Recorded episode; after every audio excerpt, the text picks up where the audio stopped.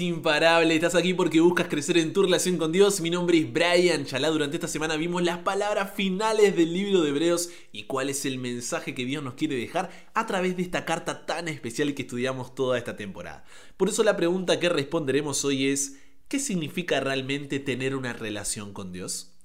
Padre, muchas veces hemos escuchado que necesitamos una relación con Dios, que tenemos que crecer en nuestra relación contigo, pero ¿qué significa esto? Ayúdanos por favor a entenderlo de la mejor manera posible y que tu Espíritu Santo sea quien nos hable hoy. En el nombre de Jesús oramos. Amén. ¿Alguna vez escuchaste frases como entrégale tu corazón a Dios, acepta a Jesús en tu corazón, recibe a Dios en tu vida o sigue a Jesús? Puede que las hayas escuchado en el llamado de un sermón, un libro, un posteo de Instagram, un video de TikTok, una prédica en YouTube, en la música de tu playlist, incluso acá en el podcast. Y si bien todas esas frases buscan invitarnos a una relación con Dios, ¿entiendes realmente lo que significa esa invitación y lo que ésta implica? Abre conmigo tu Biblia en Hebreos capítulo 13, versículos 10 al 14. Allí dice lo siguiente, leo. Dice, tenemos un altar del cual no tienen derecho de comer los que sirven al tabernáculo, porque los cuerpos de aquellos animales cuya sangre a causa del pecado es introducida en el santuario por el sumo sacerdote son quemados fuera del campamento. Por lo cual también Jesús, para santificar al pueblo mediante su propia sangre, padeció fuera de la puerta. Salgamos pues a él fuera del campamento, llevando su vituperio, porque no tenemos aquí ciudad permanente, sino que buscamos la porvenir. ¿Qué significa este pasaje, estos versículos? Vamos a ver un poco de contexto para entender de la mejor manera.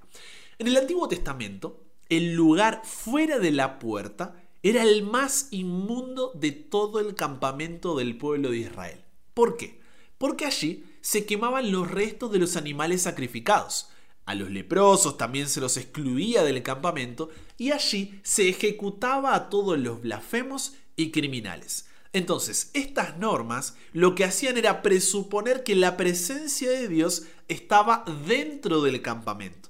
Entonces, como Dios es puro y su presencia está dentro del campamento, todo lo que era impuro se echaba afuera. ¿Por qué? Porque Dios no estaba dispuesto a ver ninguna cosa inmunda o indecente en él porque lo puro y lo impuro no pueden convivir. Ahora bien, si vamos al Nuevo Testamento, encontramos que Jesús sufrió en la cruz fuera de Jerusalén. Esto enfatiza la vergüenza que soportó, porque recuerda, todo lo inmundo, todo lo impuro iba a donde? Fuera del campamento. Jesús fue condenado oficialmente como alguien que blasfemó el nombre de Dios y por lo tanto Israel lo repudió y lo ejecutó fuera de la muralla.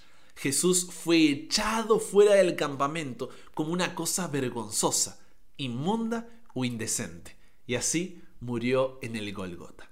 Ok, ahora, si volvemos entonces a los versículos de Hebreos que leímos primero, las personas que leerían esta carta o sermón, en primer lugar, entenderían claramente este contexto que te estoy presentando. ¿Por qué? Porque ellos entendían todo lo que significaba para el pueblo de Israel, lo inmundo, lo puro, el campamento, lo fuera del campamento, etcétera, etcétera, etcétera. Entonces, ellos iban a comprender que Pablo nos llama a seguir a Jesús fuera de la puerta, como si fuera una imagen gráfica mediante la cual nos invita a soportar la vergüenza que él soportó. Solamente que hay un cambio con respecto a lo que sucedía en el Antiguo Testamento a partir de lo que sucedió con Jesús en el Nuevo Testamento.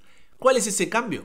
¿Recuerdas que dijimos que el lugar fuera de la puerta era el más inmundo de todo el campamento del pueblo de Israel porque allí no estaba la presencia de Dios? Bueno, ahora, con la muerte de Jesús, la presencia de Dios también está fuera del campamento. Entonces, seguir a Jesús fuera del campamento, que es la invitación del texto que leíamos de Hebreos 13, 10 al 14, no es solamente soportar la vergüenza que él soportó, sino también salir a su encuentro. Dejando atrás nuestra vida inmunda de pecado y siendo limpios por aquel que se hizo pecado para darnos su justicia, para darnos su perdón. Eso es lo que significa frases como entregarle tu corazón a Jesús, aceptar a Jesús en tu corazón, recibir a Dios en tu vida, seguir a Jesús. Ahora, ¿cómo sería esto de forma práctica? No nos quedemos en la teoría, siempre vamos a la práctica. Y mira, te lo voy a resumir en tres puntos principales. Porque significa, en primer lugar, seguir a Jesús a donde Él quiera. En segundo lugar, seguir a Jesús cuando sea. Y en tercer lugar, seguir a Jesús entregándole lo que sea. ¿Vamos uno por uno? Bien, primero, seguir a Jesús a donde Él quiera. En muchas áreas de nuestra vida tratamos a Dios más como, ¿cómo decirlo? Más como a nuestro consultor personal que como al Señor de nuestras vidas. ¿Por qué digo esto? Porque un consultor es alguien cuya sabiduría valoramos mucho, sí, y al que escuchamos también. Pero al final del día somos nosotros los que tomamos la decisión. Por eso lo llamamos consultores. Pero, ¿sabes cuál es el problema? Que Dios no hace consultoría. Él nunca lo ha hecho, nunca lo hará. Él actúa como Dios. Cuando lo tratamos como un consultor, simplemente deja de aparecer en las reuniones. Dios desea tener una relación contigo en la que le digas sí aún antes de conocer su pedido. Cuando tienes una relación con Dios dices, mi respuesta es sí. ¿A dónde quieres que vaya? Porque siempre que tenemos miedo a aquello a lo que un compromiso pueda llevarnos, nuestra respuesta instintiva es decir que no. El temor siempre se hace la pregunta, ¿y si sucede esto? ¿Y si pasa lo otro? Lo difícil es que no somos solo nosotros. Con frecuencia nuestras familias nos empujan hacia una vida más confortable y segura. Puede ser que ellos quieran que nosotros tengamos una relación con Dios, pero como no entienden lo que realmente significa una relación con Dios, les cuesta aceptar que Dios nos pueda guiar a un lugar que implique riesgo, un lugar que implique sacrificio. Están contentos de que sigamos a Dios donde quiera, siempre y cuando ese donde quiera represente un lugar seguro y libre de riesgos. Si tú le dices a Dios, te seguiré a donde quiera que vayas, puedes pero estar seguro de que señalará un punto fuera de tu zona de confort. O sea, aquellos lugares en los que decirle que sí a Dios implique decirte que no a ti mismo. No puedes tener una relación con Dios cuando te rehusas a ir donde Dios ha ido. Si tú tienes una relación con Dios, donde quiera. Ahora, en segundo lugar dijimos que era seguir a Jesús cuando sea. Porque muchos no es que no están dispuestos, sino que piensan que no es un buen momento. No dicen que no, dicen que no ahora. Tienen la intención de un día, sí, comprometerse por entero y jugarse por él. Entonces de esa forma no se sienten culpables de no tener una relación con Dios ahora. ¿Por qué? Porque en su mente saben que, bueno, algún día lo voy a hacer. Se sienten libres de culpa por tener una fe tibia, dado que no le han dicho que no a Dios, simplemente lo están dejando para más tarde. Pero en la invitación que Dios nos extiende a seguirlo, hay una fecha de vencimiento. ¿Sabes cuál es? Hoy. La palabra mañana no está dentro del vocabulario del Espíritu Santo. Cuando Dios nos llama a seguirlo, Él pretende que sea inmediatamente. Quiere decir hoy.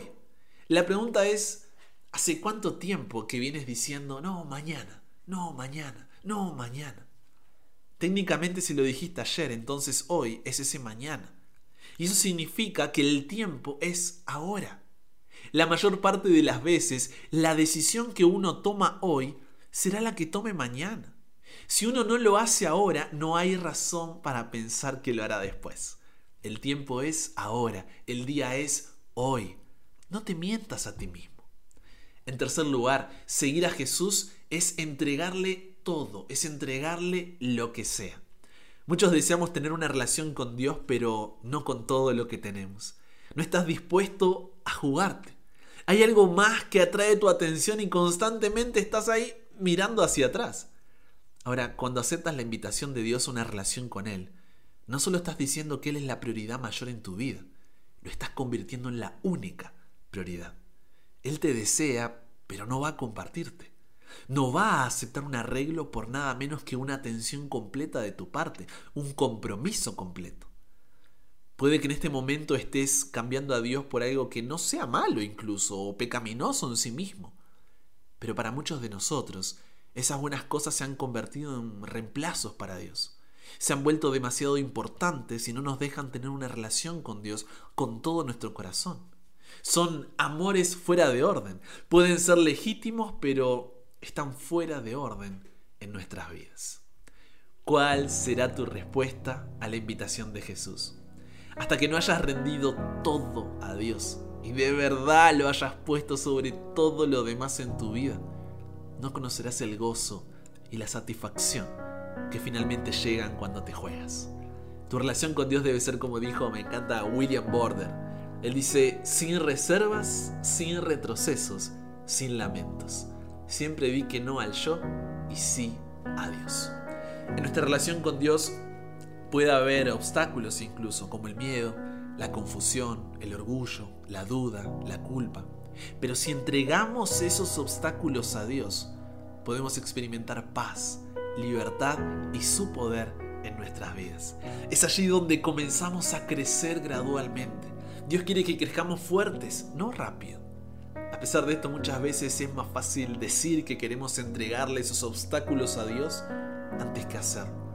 Eso sucede porque lo hemos tenido por mucho tiempo, confundimos nuestra identidad con nuestros defectos, somos lentos en aprender, la compensación que nos da ese defecto nos tienta, o el desaliento de Satanás hacia nuestros esfuerzos, lo mucho que tenemos que desaprender, el miedo de confrontar humildemente la verdad sobre nosotros mismos. Nos asusta que el crecimiento a veces sea doloroso y porque los hábitos requieren tiempo para desarrollarse. Ahora, esto no es una excusa para no cambiar, sino que debemos ser pacientes a largo plazo y perseverantes a corto plazo. ¿Cómo lograrlo? Cree que Dios está trabajando en tu vida, aun cuando no lo sientas. Ten un cuaderno ahí o diario para anotar las lecciones aprendidas. Sé paciente con Dios y contigo mismo. No te compares, no te desanimes. Defínete correctamente. Identifica cuál es la compensación que alimenta tu conducta negativa. Contrarresta las mentiras con la verdad. Y enfócate en el progreso, no en la perfección. Solamente ahí podrás salir fuera del campamento, dejar atrás tu pecado y encontrarte con Jesús, el autor y consumador de tu fe. Querido Dios, se termina una temporada y queremos agradecerte porque en el libro de Hebreos nos has dejado tantas enseñanzas para crecer en nuestra relación contigo que no tenemos más que agradecer. Pero especialmente tras lo aprendido el día de hoy queremos salir a tu encuentro fuera del campamento y vivir una vida donde te sigamos donde quieras, cuando sea y te entregamos lo que sea. ¿Será fácil? será más fácil decirlo que hacerlo, pero será eterno y eso basta. Nos entregamos hoy a ti, Dios. Cámbianos, renuévanos, transfórmanos, somos tuyos. En el nombre de Jesús oramos.